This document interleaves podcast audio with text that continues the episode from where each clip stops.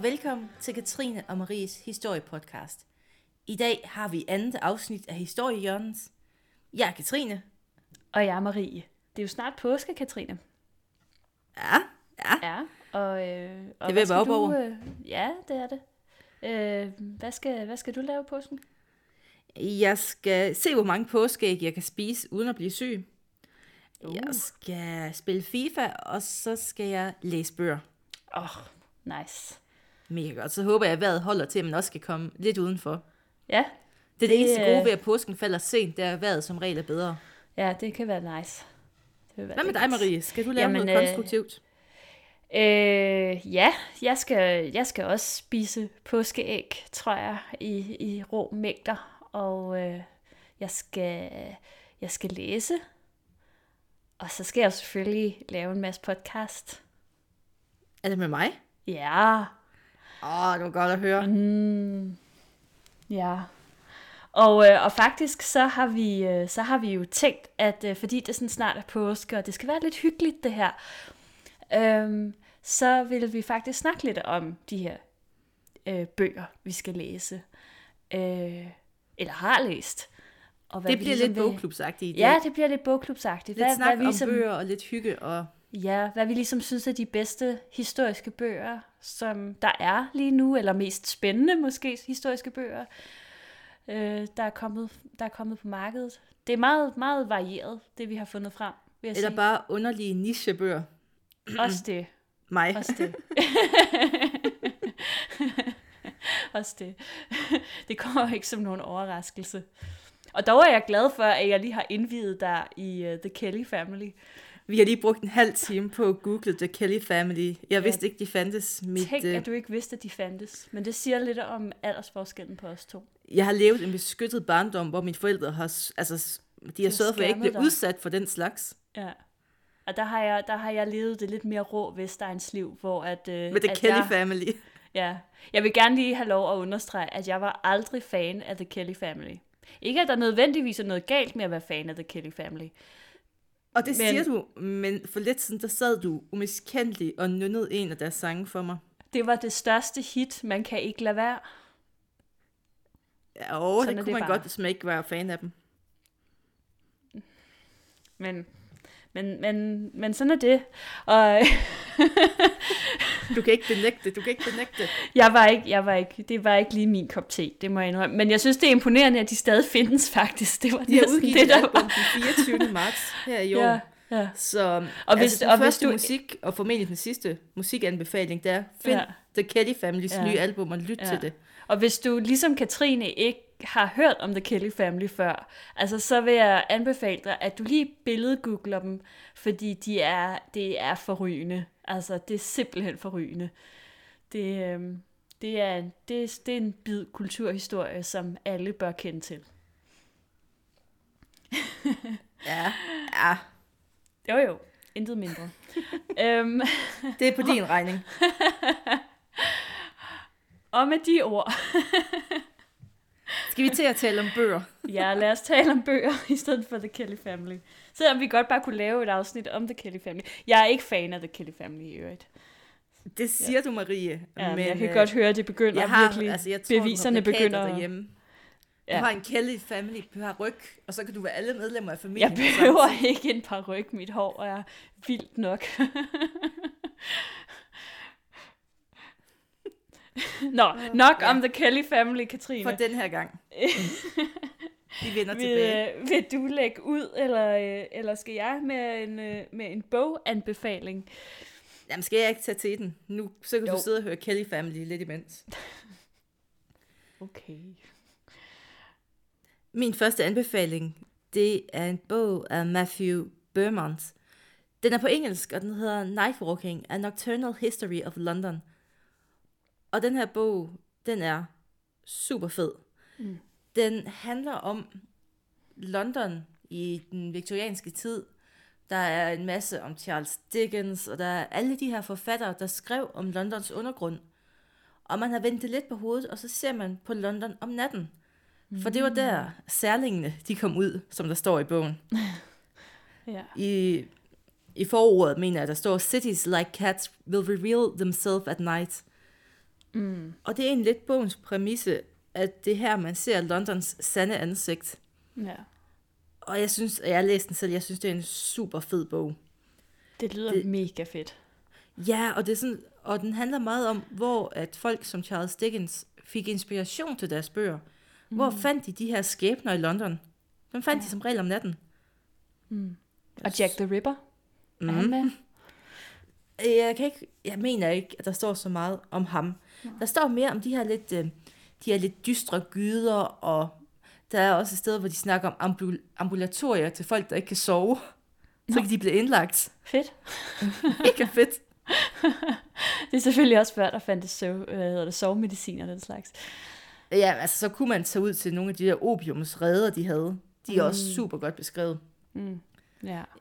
Så hvis man bare har den mindste interesse for britisk litteratur, der handler om London, mm. så skal du, altså så skal man have fat i den her bog, for den er eminent skrevet. Ej. Matthew Berman, han er også, øh, han er forfatter og har noget om engelsk litteratur, Mm. og den er vildt godt skrevet. Ja. Selvom den er 400 sider lang og rimelig tæt skrevet, så er den ikke kedelig på noget tidspunkt. Fedt. Vi skal måske lige sige, at vi selvfølgelig lægger alle de her bøger op på vores blog. Vi skal måske Øh. også sige, at vi faktisk ikke, altså vi er ikke sponsoreret af nogen, Nej, nej, det er og der er ikke nogen vennetjenester eller Nej. noget. Det her, det er bare helt almindelig Det glæde. kommer om- lige fra hjertet.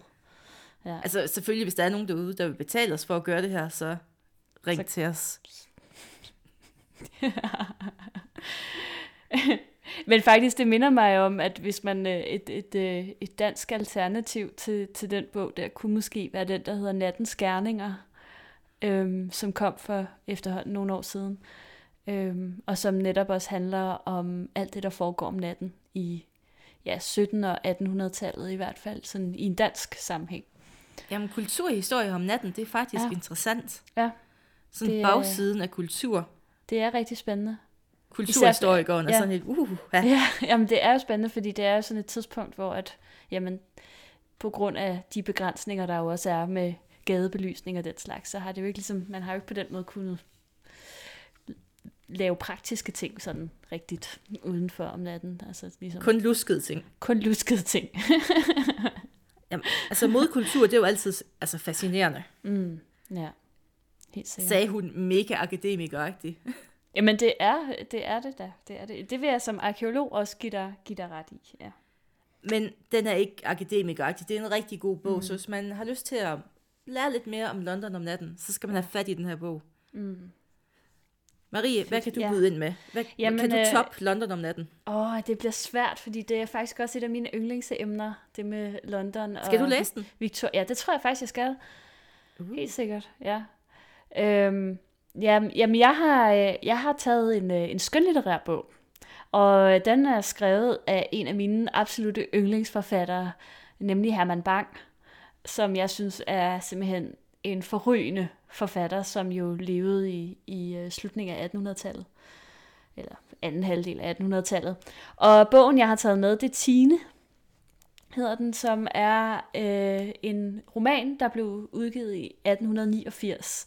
Og jeg vil lige sige, at før folk de tænker, så er det garanteret sådan noget gammelt sprog, så er det lige præcis det, som er så fantastisk ved Herman Bang, at den måde, han skriver på, er simpelthen så, ja, i virkeligheden moderne og, og, og indlevende og fængslende, sådan at man tænker slet ikke over, at, at den er skrevet for over 100 år siden. Det er, det er helt fantastisk.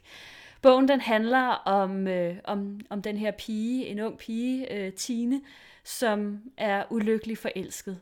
Og det Ja. er en øh, gribende historie, og det er også en klassiker, som hvis man ikke allerede har læst den, så bør man læse den. Den er øh, på listen over ja, must reads. Det er en super Øhm, god bog. Det er det altså. Den foregår på Als i 1864, så det er sådan, altså på den måde har den også det, den historiske ramme. Øh, den, øh, de, de, krigen i 1864, den danner baggrund for historien, og kort fortalt, så handler den om, øh, ja, Tine, det har jeg sagt et par gange nu, som øh, arbejder som, som hushjælp hos øh, skovrideren og hans familie. Øh, familien der, øh, familien Berg hedder de, og Tine, de har et meget nært og venskabeligt forhold til hinanden. Øh, og tiden før krigen, den beskrives sådan næsten som et paradis. Men da det forlyder, at krigen den er ved at bryde ud, så sker der opbrud, og fru Berg, hun flygter øh, med den lille søn, mens Tine, hun bliver øh, hos skovrideren på Als. Og i den følgende tid, der forvandles den, det her paradis øh, til en øh, indkvartering, ja, til en slagmark og til en indkvartering for opstemte og krigsløste soldater, der venter på at blive sendt til fronten. Og, øh, og, og lidt efter så forvandles byen øh, og området til et helvede, hvor at kanonilden fra slagmarken er sådan et konstant lydtæppe i bogen, og sønderskudte og desillusionerede soldater, de indtager både skovriderboligen, men også Tines barndomshjem, der, der ligger ikke så langt derfra. Og hele den her, der er sådan en metafor selvfølgelig med, med den her krig, og, og, og der tager til i voldsomhed, og så, øh, og så Tines udvikling og følelser og sådan noget, som, hvad hedder det, øh, også vokser. Hun bliver jo forelsket i skovrideren, og fordi der sker et eller andet med mennesker, når der er krig, så øh, ja, så bliver skovrideren også ligesom, han bliver ikke forelsket i hende, men han søger ligesom noget trøst, og så finder de sammen, og det bliver noget værd rod, og Tine ja, får knust sit hjerte. Uh, altså, det er, det er en værre historie. Det er faktisk en rigtig, det er rigtig synd for hende. Jeg synes personligt, at det er en fantastisk bog, fordi det, det er ligesom krigen og hvordan krigen ødelægger landskabet, og hele hendes barndomsland passer ligesom sammen med den her indre galskab, der er inde i hende, og det indre opbrud, der er i hende, og, og den er fuldstændig forrygende skrevet. Øhm, og udover hvad den her kærlighedshistorie, så er det faktisk også lidt en kilde til øh, 1864-krigens voldsomhed og det vanvid, som den fører med sig, men set udelukkende fra hvad skal man sige, den, den civile side. Altså det, det, den foregår jo i den her lille by, som ligger ikke så langt fra, fra frontlinjen. Øhm, og det er ligesom, der er sådan en underlig dommedagsstemning, og folk de begynder at opføre sig underligt. Tines far mister forstanden, og altså det hele det er bare, det er bare kaotisk og ja, det, altså vanvidsagtigt. Det, øhm, men så det er spiral ned i øv. Jamen, fuldstændig. Det er så godt.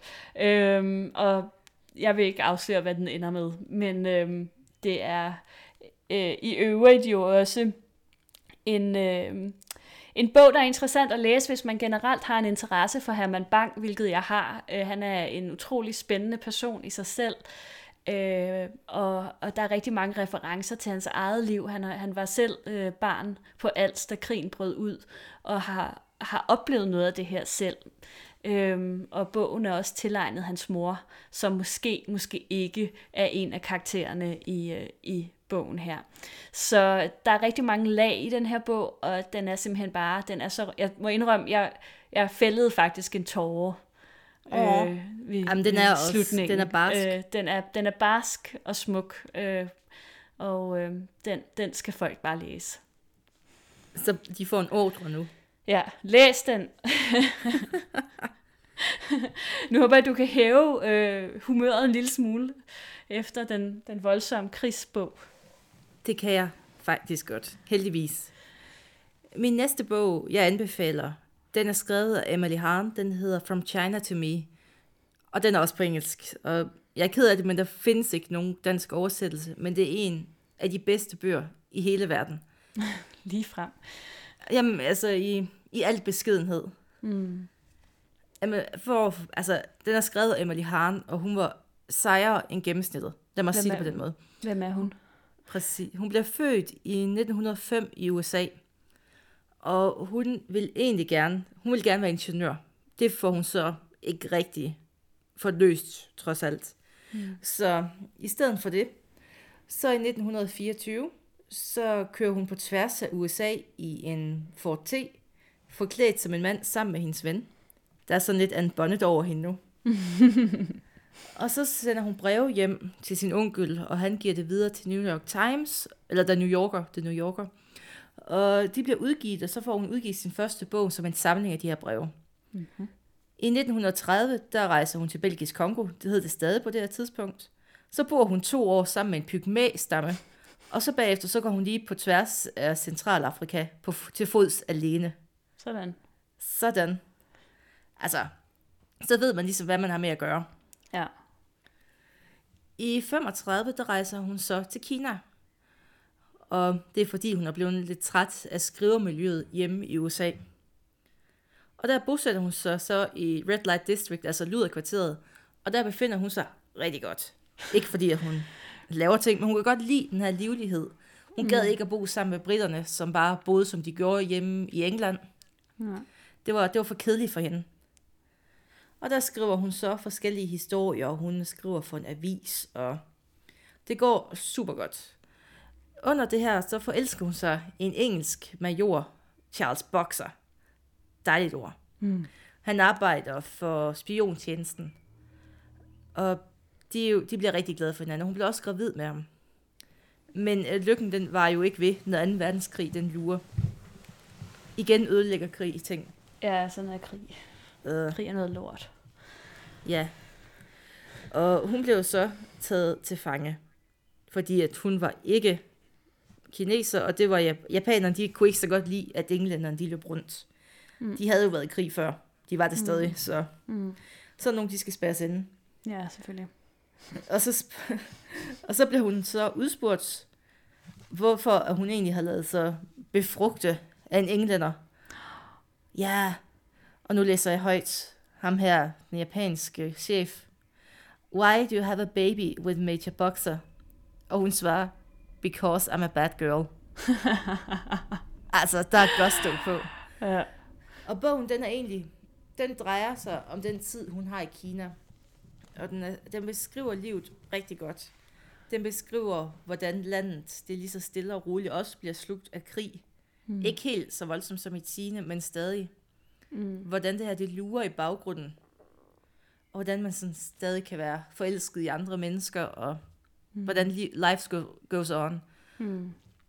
Og så er hun ikke så racistisk, som andre mennesker har været på det her tidspunkt. Hvilket jeg godt kan lide. Ja. Der er ikke noget med skævøjer. Hun kan godt lide, Nej, hun, nej, kan godt, lide kineserne. kineserne. Ja, Jamen, det er er jo ikke ligesom andre bøger, man læser med Nej, hvide jeg- mennesker, der kommer til fremmede Jeg- lande. Jeg, jeg har faktisk en bog på listen, øh, på min liste om lidt, som, øh, som har en, en lidt mere nedladende holdning overfor oh, der er ikke noget... en andet folk. Ej, når man finder de der fantastiske bøger, Ja. hvor den bare får fuld bundgas med ord, man slet ikke vidste, man kunne bruge om andre. Jamen præcis, det er smukt. Eller det er det jo ikke. Det er Ja, faktisk man ikke skal også læse det i sin samtid, man skal bare ikke sige det i dag. Nej, altså det her er en moderne bog, der så handler om 1700-tallet, så Nå, det er okay. tilgiveligt, kan man sige, på den måde. Så hvis man har lyst til at læse en god biografi, Mm. så skal man læse From China to Me, Det lyder som en god idé. og glæde sig over livet og drømme sig væk til Kina. Åh, oh, ja. Ja. Og det der med at drømme, det, det vi fortsætter lidt i, øh, i den bane der, fordi øh, den næste bog, jeg har på listen, den hedder Jagten på den forsvundne by. Uh. Og Er det ikke Indiana Jones?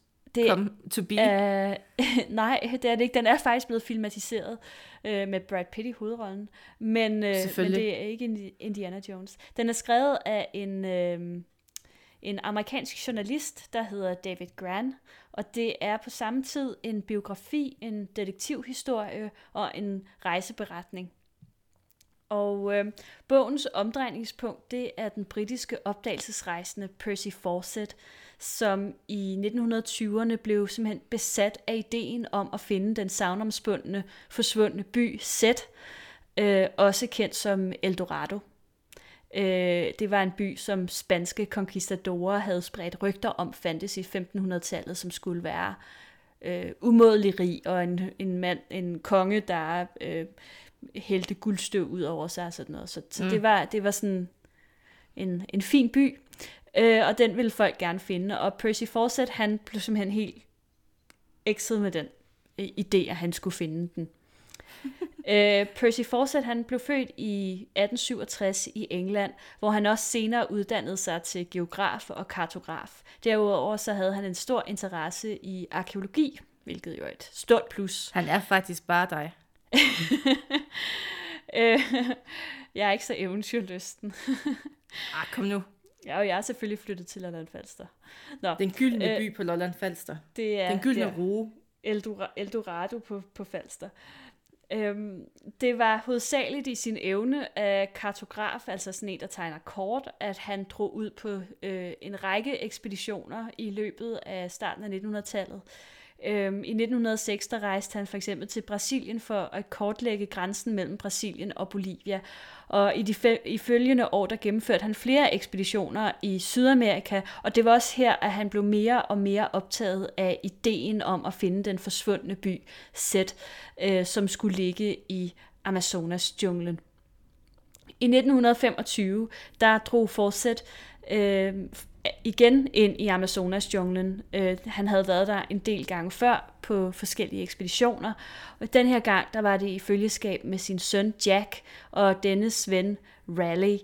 Øhm, men den her gang, der vendte de aldrig tilbage. Og øh, efterfølgende redningsekspeditioner fandt simpelthen ingen spor af dem. De var pist forsvundet i junglen. Og lige siden, der har deres forsvinden været genstand for ja, utallige forskellige spekulationer af mere eller mindre lydig karakter. Øhm, og den har lokket talrige andre eventyr i deres fodspor, uden held og ofte med skæbnesvangre følger. Bogens forfatter, David Grant, han bliver selv bit af historien og beslutter sig for at drage ud i Forsets fodspor.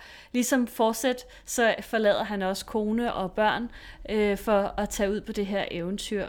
Og det gør han i håbet om, og at det bliver ham, som finder ud af, hvad der skete med Forset, og måske også finder byens sæt.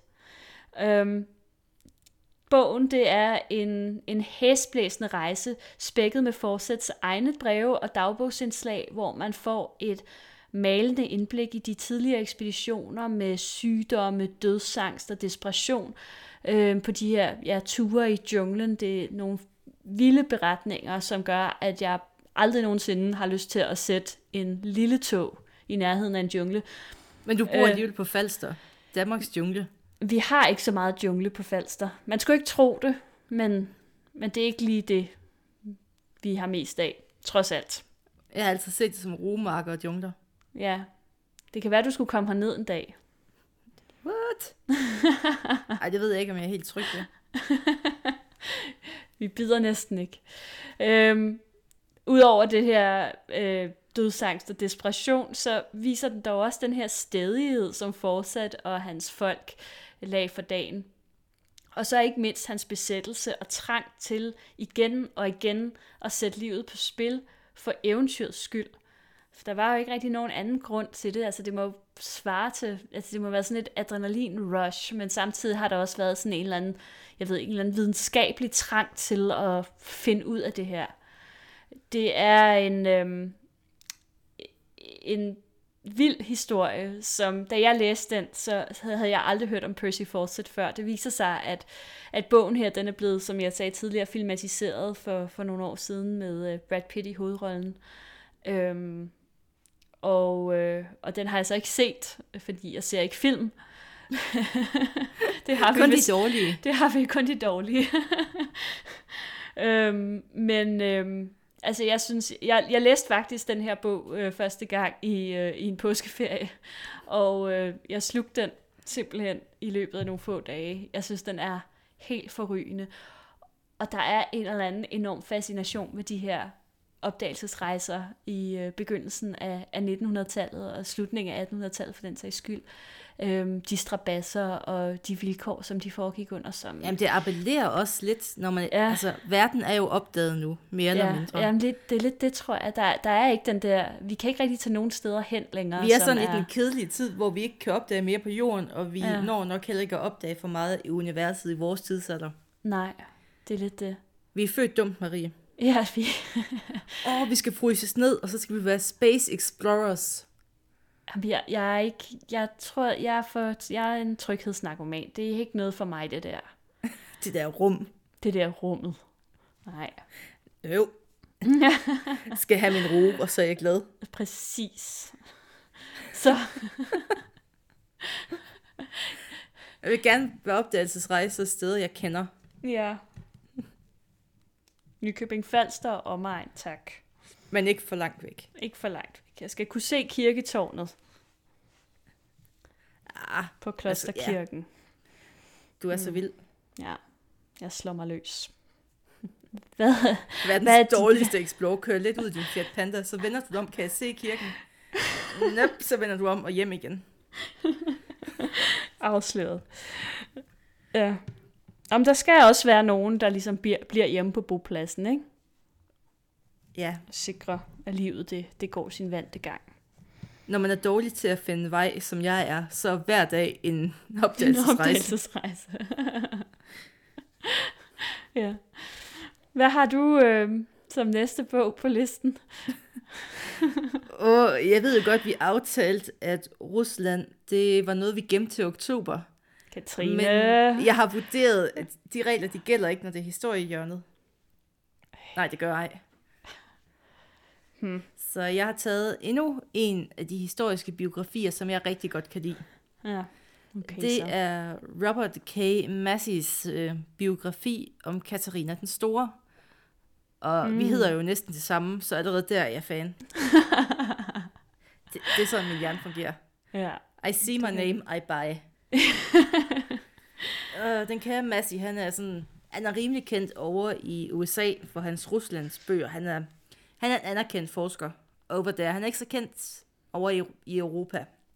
Men det er sådan lidt en diskussion om, hvordan man tolker hans arbejde. Mm. Men jeg kan godt lide hans bøger.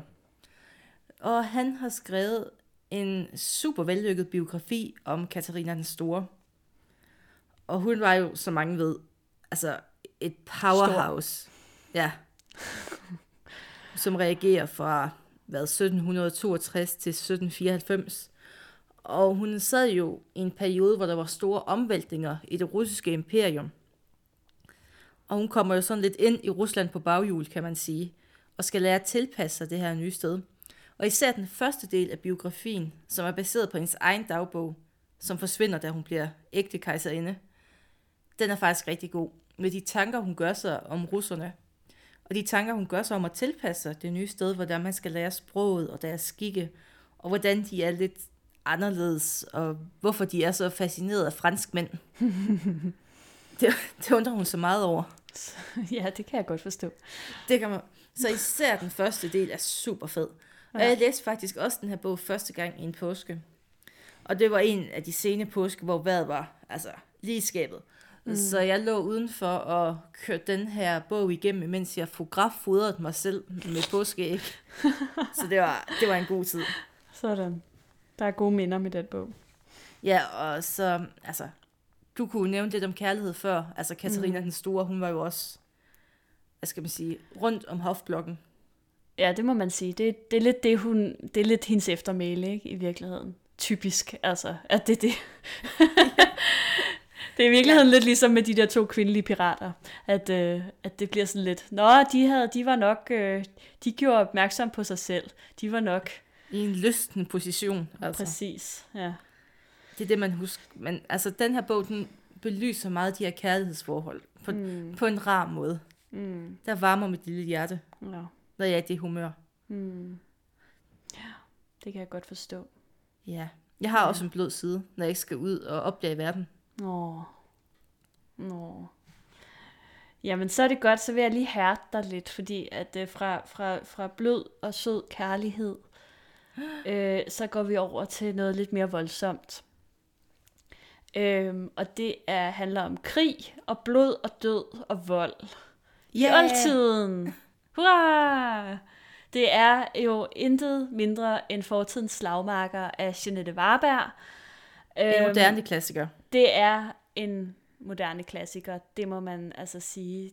Den har jo, altså som måske den eneste arkeologiske, eller bog med et arkeologisk emne, ligget på bestsellerlisten, eller lå den på bestsellerlisten i, altså, i virkelig lang tid. Og jeg, jeg, altså, måske har det ikke været siden Glob skrev, øh, var det ham, der skrev om Mosefolket, eller de her, øh, ja, bogen om Mosefolket, der, har ligget Nej. nogen som helst bøger med, med arkeologiske emne på, på bestsellerlisten. Så, så det, det har virkelig været et hit, den her. Men den er også god. Og hvis man ikke har læst den, så vil jeg jo anbefale det, hvis man bare har en lille smule interesse for, øhm, for arkeologi og, og den slags. Øhm, det er som Også sagt selv et, man ikke har... Selv jeg nød den. Ja, okay. Så Jamen, det er altså, jo et blåstempel, det må man når sige. jeg kan finde stor glæde ved den. Det er et adelsmærke. Dejlig mobil nogle gange. Det er den også. Det er altså et fremragende stykke populærvidenskab, som fortæller og levende gør historien om oldtidens krige, kampe og konflikter, og ikke mindst deres ofre gennem arkeologiske fund af våbenudstyr i grave, skeletter mærket af vold og meget mere. Jeanette Warberg fortæller historien fra stenalder til vikingetid, og man kommer tæt på det ene blodige drama efter det andet. Mm. Samtidig med, at hun også fortæller, hvordan krigen faktisk har ændret sig gennem tid, eller hvad skal man sige, hensigten med krigen har ændret sig gennem tid, eller baggrunden for krigen. Først øh, i sådan i urtiden, der handlede det meget om mad og ressourcer. Øhm, senere så begyndte det også at handle lidt om sex, fordi man fandt ud af, at hvis man dræbte den fremmede stamme, øh, hvis man dræbte den fremmede stammes mænd og tog deres kvinder, så sikrede man sig ikke kun adgang til ressourcerne, men også de fremtidige generationer. Det var jo vældig smart. Meget øhm, sympatisk. det var det. Det gør de øhm, løver også. Ja, jeg udelod faktisk, at øh, i urtiden, der var sådan tegn på, at man har begået kannibalisme og den slags. Så, så folk var sådan en anelse mere, hvad skal man sige, der var ikke sådan noget krigsretsregler dengang og den, sådan noget. Sådan noget Øhm, pjat. sådan noget pjat. Senere så blev der jo så også koblet nogle andre aspekter på øh, forsvar, erobring, og endnu senere selvfølgelig også øh, sådan nogle begreber som magt og ære. Hvor, I hvor høj grad de har været til stede tidligere, det, det er jo svært at sige. Øh, Det er svært at forestille sig, at der ikke har været et eller andet element af magt og ære i øh, fortiden også.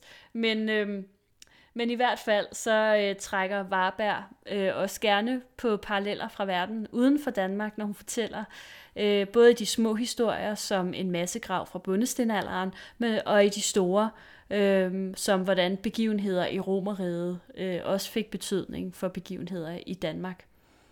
Det, som gør Jeanette Varbergs bog ret nytænkende i sin formidling, det er, at hun indleder hver periode med en lille fiktiv fortælling. Det ligger ligesom en stemning, og altså, jeg synes i hvert fald, at det gør menneskene sådan mere nærværende, og selvom det selvfølgelig er et spørgsmål om smag, så er jeg helt vild med den måde at gøre det på, og det skal heller ikke være nogen hemmelighed, at jeg øh, selv har anvendt øh, den her metode, hvis man kan kalde det det, i min egen øh, formidling, som, øh, som jeg har lavet i forbindelse med mit arbejde. Jeg synes, det fungerer super godt, i, når man skal formidle arkeologi, og på den måde levende gøre en eller anden situation, sammen med for eksempel en rekonstruktionstegning af et eller andet. Altså, jeg, Vigtigst- jeg er jo tit ond ved jer, men det kræver også nogle evner at kunne formidle en sten. Altså, Ja, det kan man selvfølgelig godt sige. altså det, det kræver alligevel lidt. ja, Så hatten af.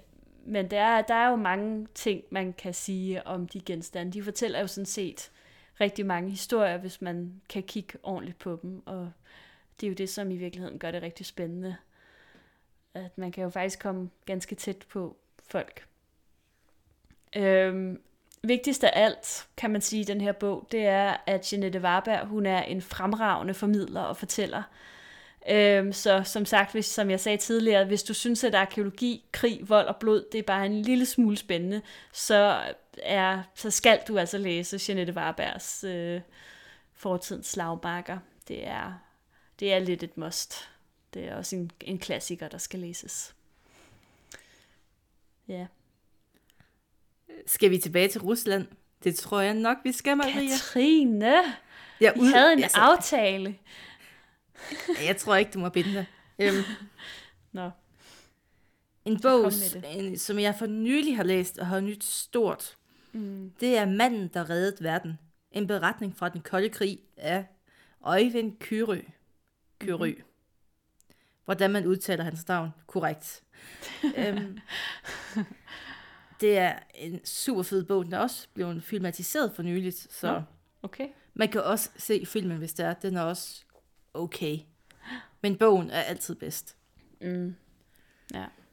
Mm. Og bogen, den handler om den kolde krig, altså det bedste i hele verden. Og om oberst Stanislav Petrov, som i 83 arbejdede på en sovjetisk varslingsstation. Og under den kolde krig, så var det jo rimelig anspændt mellem øst og vest.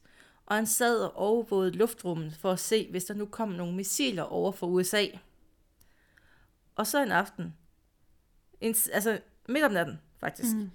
øh, så begynder systemet at bippe. Og det betyder altså, at der var atommissiler på vej. Og han sidder sådan lidt og banker til det og siger, det virker lidt underligt det her.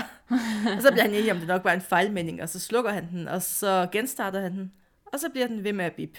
Ups. Upsi. Så står han med et valg, skal jeg ringe over, så vi kan få sendt nogle atommissiler afsted til USA, eller skal jeg tro på, at det er en fejlmelding? Mm. Og det er egentlig det her scenarie, bogen handler om.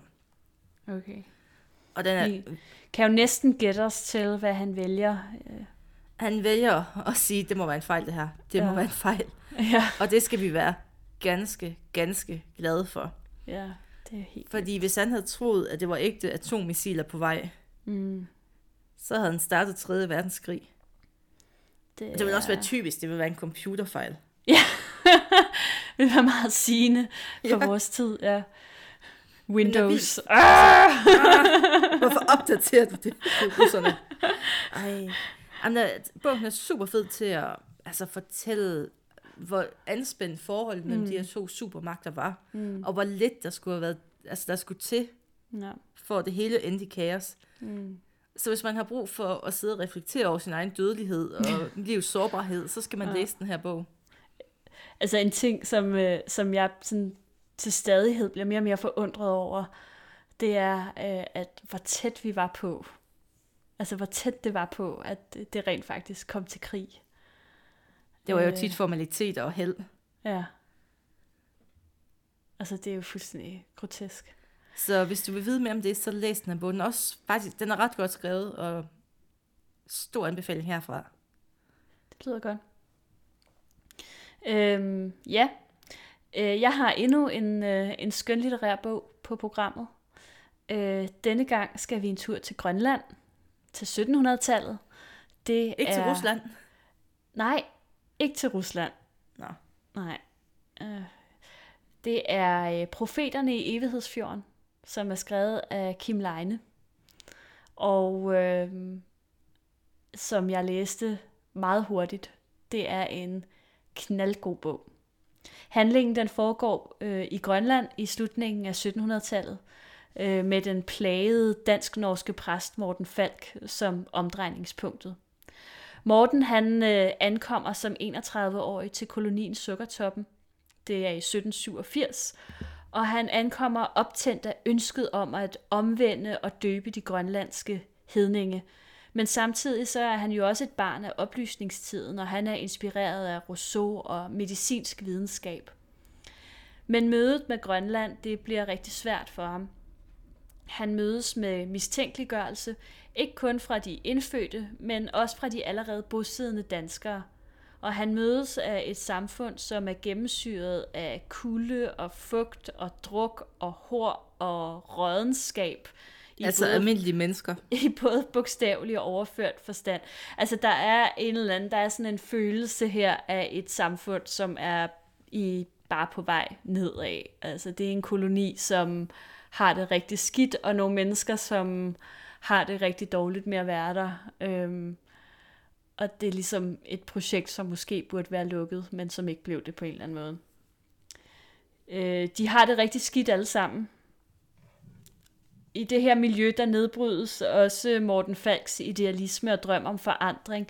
Og et efter et, så bryder han også selv de 10 bud, så det bliver jo ligesom også sådan en, en kamp med ham selv, og i forhold til hans tro og hans værdighed og hans rolle som præst. Han indhentes af sine egne dæmoner i forhold til, hvad der jo er sket i hans øh, tidligere ungdom og hans barndom osv. Og, øh, og samtidig så, øh, ja, så møder han jo så de her profeter i evighedsfjorden, som er en eller anden form for oprørsgruppe øh, eller kristen sekt, øh, som gør, ja, gør oprør imod den danske kolonialisering øh, af Grønland øh, og påkalder sig kongens vrede. Og det er ikke så godt, at han er i, i, øh, ja, i venskab med dem. Den sidste del af bogen, der er Morten, han øh, er først tilbage i barndomslandet Norge, og siden så i København, hvor han blandt andet oplever den store ildebrand i 1795. Lidt som det også var i Tine, der danner, den, der danner galskaben og de fysiske ødelæggelser omkring ham en direkte parallel til hans indre kamp. Her, øh, mens verden går op, og, går op i røg, så går hans øh, indre også op i røg, kan man sige på en eller anden måde. øh, men det er også her, at trådene samles, og Mortens skæbne afgøres. Du, du, du, du. Du, du, du. Kim Leine, han har bedrevet et imponerende research-arbejde, øh, synes jeg. Øh, nu er jeg jo ikke historiker, så det kan godt være, at der sidder en eller anden ekspert i grønlandsk historie og synes noget andet. Øh, men resultatet af Kim Leines anstrengelser, det er en meget troværdig, levende og utrolig fængslende øh, beretning om både livet i København, branden i 1795 og ikke mindst livet på Grønland i 1700-tallet.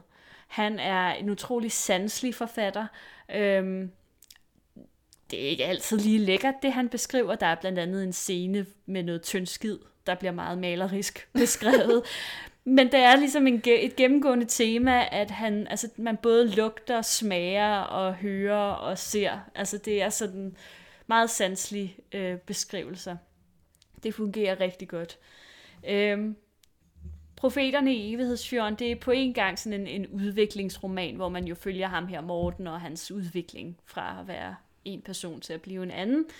Øhm, og det er også en historisk roman om den uret, som vi danskere som kolonister og missionærer påført andre mennesker, gerne med, med korset i hånden som øh, missionærer, i det her tilfælde på Grønland eller i Grønland. Et vigtigt tema i bogen er netop forholdet mellem grønlændere og danskere. Et forhold, som, bliver jo, som jo blev grundlagt i en øh, kolonitid, og hvilket jo, som vi ved, har haft rigtig store konsekvenser for Grønland og stadig præger relationen i dag. Så altså, den, den har rigtig, også rigtig mange lag, og man kan læse den bare som en historisk roman, og så er det det, og så kan man også vælge at gå dybere i den. Den er rigtig, rigtig god, meget spændende roman. Så den øh, kan virkelig også anbefales at læse, hvis man vil være en lille smule klogere på, hvordan Grønland var i 1700-tallet. Den sidste Kim Leine-bog, jeg læste, det var Afgrunden, og den var jeg meget begejstret for. Altså, jeg har så. læst mere af Kim Leine, og jeg er generelt ret begejstret for Fangirl. For, det må man sige. Han har jo også, han, så han er jo født og opvokset på Grønland, faktisk. Ah, øhm, det vidste jeg ikke. Han var faktisk, jeg læste et sted, han var, øh, han, øh, eller var øh, Jehovas vidne, opvokset i sådan Jehovas vidnesamfund i Grønland. Øhm, og så brød han sig fri og flyttede til Danmark. Så han har ligesom en eller anden, jeg ved ikke, altså for det første har han en tilknytning til Grønland. Han har også boet der øh, af flere omgange og arbejdet der osv. Så, øhm, så han kender, han kender både stedet, og han kender menneskene, og han har selvfølgelig Altså han er ikke sådan en, der bare kun har boet i Danmark, og så synes han, det kunne være spændende at skrive en bog om Grønland, og så gjorde han det vel. Altså han har sådan en... og på den Bedste måde, så... beskrivelse af forfatteren Men det er Hvad er din kreative proces, Mads? det er sådan noget, jeg kunne finde på. Ikke? Åh, jeg synes, det kunne være mega spændende at lade som om, jeg havde boet i Kina. Øhm, men, øh... Når din bog From Falster to Me bliver skrevet, ja om hvordan du rejser rundt i, om, i radius af kirketårnet ja. og oplever fordavet. Ja, jeg bliver den nye Helle Helle. ja, Hel Marie Marie. Marie Marie. Oh. Eller, nej, nej, du skal hedde Mama. Emma, sådan stort M, A, stort M og A. Okay. Og så kan der være en fotoudstilling, du kan udstille et sted på Vesterbro. Ja, det er, det, det er et must. 100 procent. Nå nej, det må jeg ikke sige. Det, det er der allerede en fotoudstilling, der hedder 100% Lolland Falster.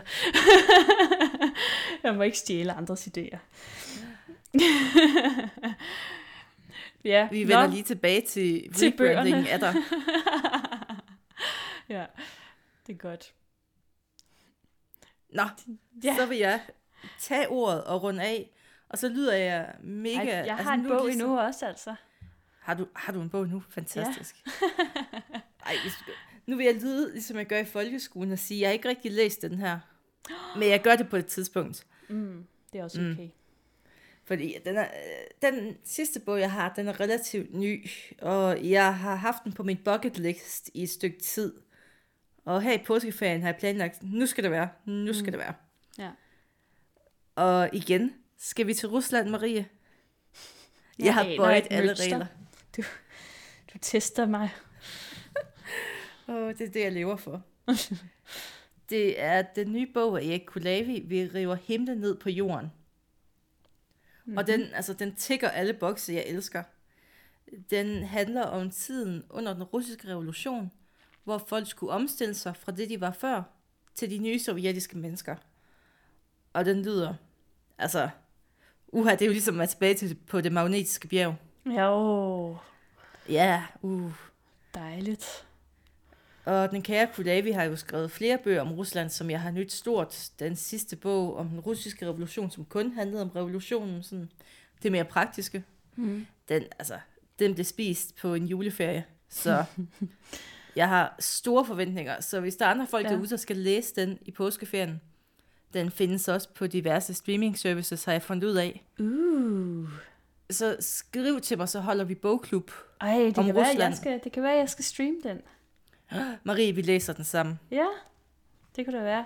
Så holder vi en opsamlingsrunde, hvor jeg så kan snyde dig til at tale om Rusland. Jeg har snydt systemet. Det passer ikke ind, det passer ikke ind i sendeplanen. Der er dine planer, du er ligesom kommissæren i Rusland nu. Ingen fleksibilitet. Nej. Sådan er det. Sådan Ej. er du, Marie. Sådan er jeg. Jeg er simpelthen så hård.